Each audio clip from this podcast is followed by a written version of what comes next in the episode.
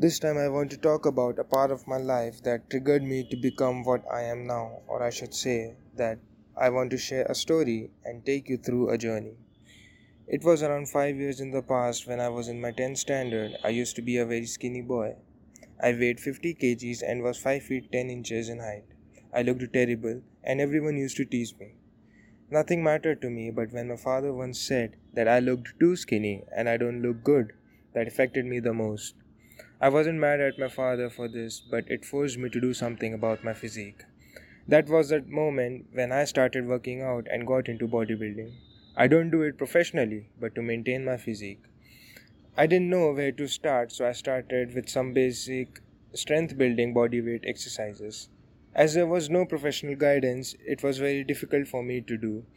It took a lot of reading on the internet, trial and error, and self learning was the process I went for. I was lucky enough to not get a major injury, but I won't lie, I had many minor injuries in the first year of my working out.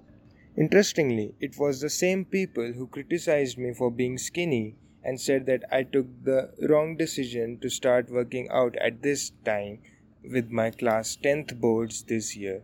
I realized that people are never going to be happy with what you do, how you look, or what you plan for. They will find something to criticize, break your confidence, and bring you down. But I didn't give up.